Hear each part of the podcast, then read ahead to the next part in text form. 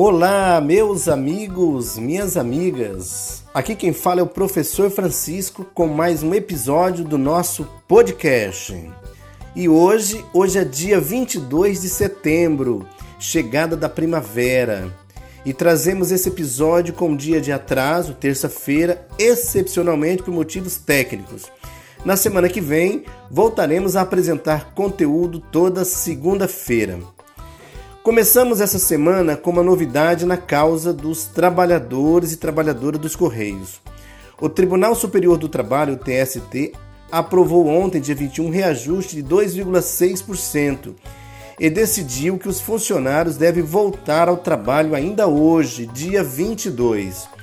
O secretário-geral da Federação Nacional dos Trabalhadores e Trabalhadoras, Empresas dos Correios, Telégrafos e similares, José Rivaldo, afirmou que o resultado do julgamento será discutido hoje, terça-feira, em assembleia com os trabalhadores e trabalhadoras. O tribunal decidiu também que a greve não foi abusiva, assim, metade dos dias serão descontados do salário, enquanto a outra metade da greve deverá ser compensada em serviço. Das 70 cláusulas do acordo coletivo que foi suspenso pelo Supremo a pedido dos Correios e foi estupim da greve, o TST cancelou 50.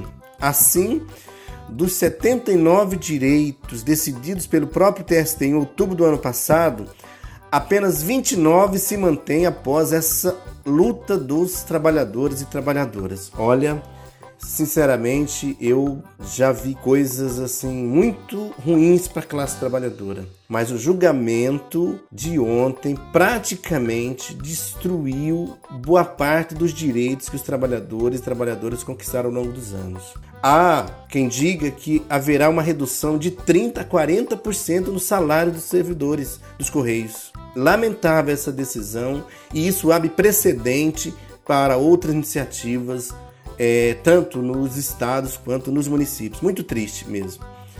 E nessa semana começa a retomada das aulas para os alunos e alunas da rede particular de ensino de 0 a 5 anos aqui em Campo Grande. Segundo o levantamento do G1, já são 54 instituições que aderiram ao retorno às atividades.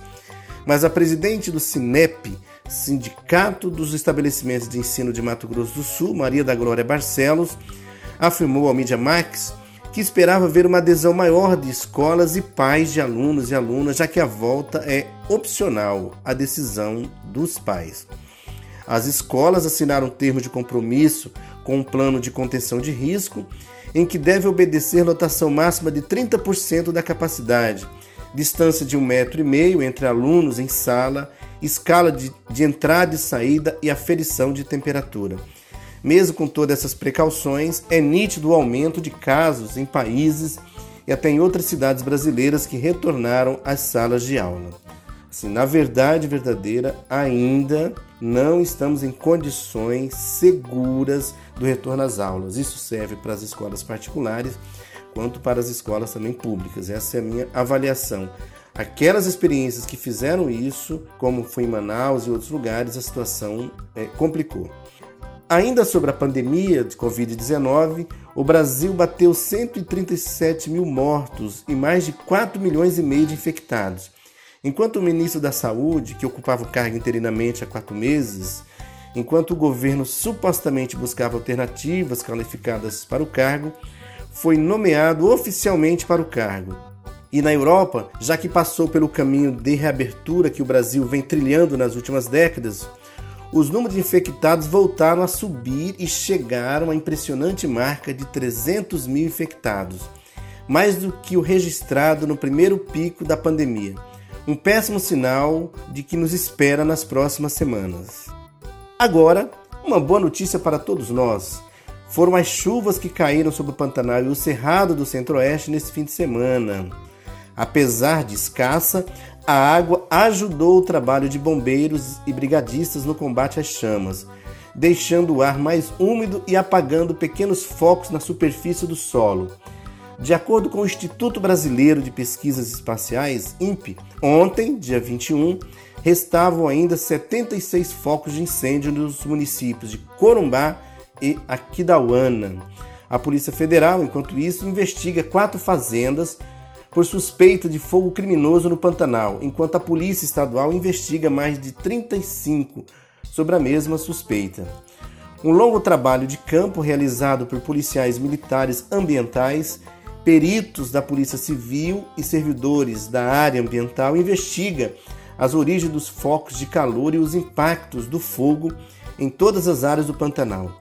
Também estão sendo utilizadas imagens de satélites para encontrar os culpados o estrago já está feito né, na fauna, na flora, nos animais né, e na vida né, do homem e da mulher pantaneira. Tomara que os responsáveis, os suspeitos né, de, de promover esses incêndios criminosos sejam punidos de acordo com a lei.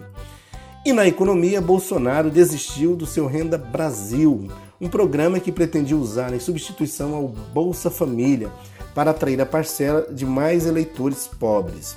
A decisão se deu após seu ministro Paulo Guedes sugerir congelar aposentadorias e pensões por dois anos para sustentar o programa.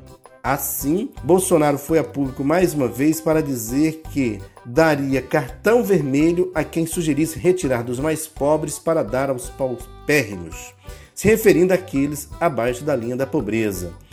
Bolsonaro, curiosamente, nunca cogitou tirar dos mais ricos para equilibrar essa conta mantendo todos os privilégios das elites enquanto se queixa da falta de caixa para qualquer vantagem à classe trabalhadora. Seguindo a linha familiar, o vereador Carlos Bolsonaro negou, em depoimento à Polícia Federal, que tenha usado robôs, os chamados bots, nas redes sociais para impulsionar temas de interesse do governo de seu pai. Além de negar qualquer papel na produção de conteúdo do pai, apenas reproduzindo o que a equipe de comunicação da presidência entrega. A investigação, no entanto, aponta que o governo federal possa sim ter financiado páginas dedicadas a divulgar atos antidemocráticos, de acordo com indícios da CPMI das fake news realizada pelo Congresso. O pai Bolsonaro, enquanto isso, escapou de três intimidações da Polícia Federal em setembro para depoimento sobre o caso denunciado por Sérgio Moro de tentativa de interferência na PF do Rio de Janeiro. E antes de finalizar esse episódio, gostaria de fazer uma menção ao Setembro Amarelo, mês de prevenção ao suicídio. Segundo dados fornecidos pelo Google ao Estadão, durante o período de pandemia aumentaram, olha, em 98% a busca por termos relacionados a transtornos mentais na plataforma o brasileiro superou a média dos últimos 10 anos na busca sobre o tema.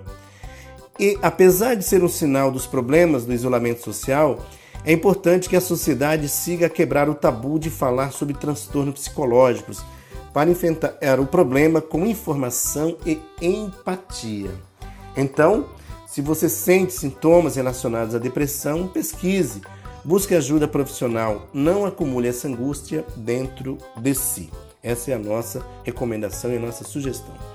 Por hoje, ficamos por aqui.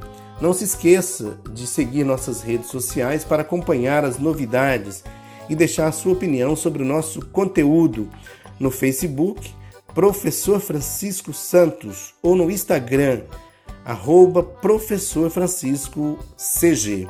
Um forte abraço e até a semana que vem.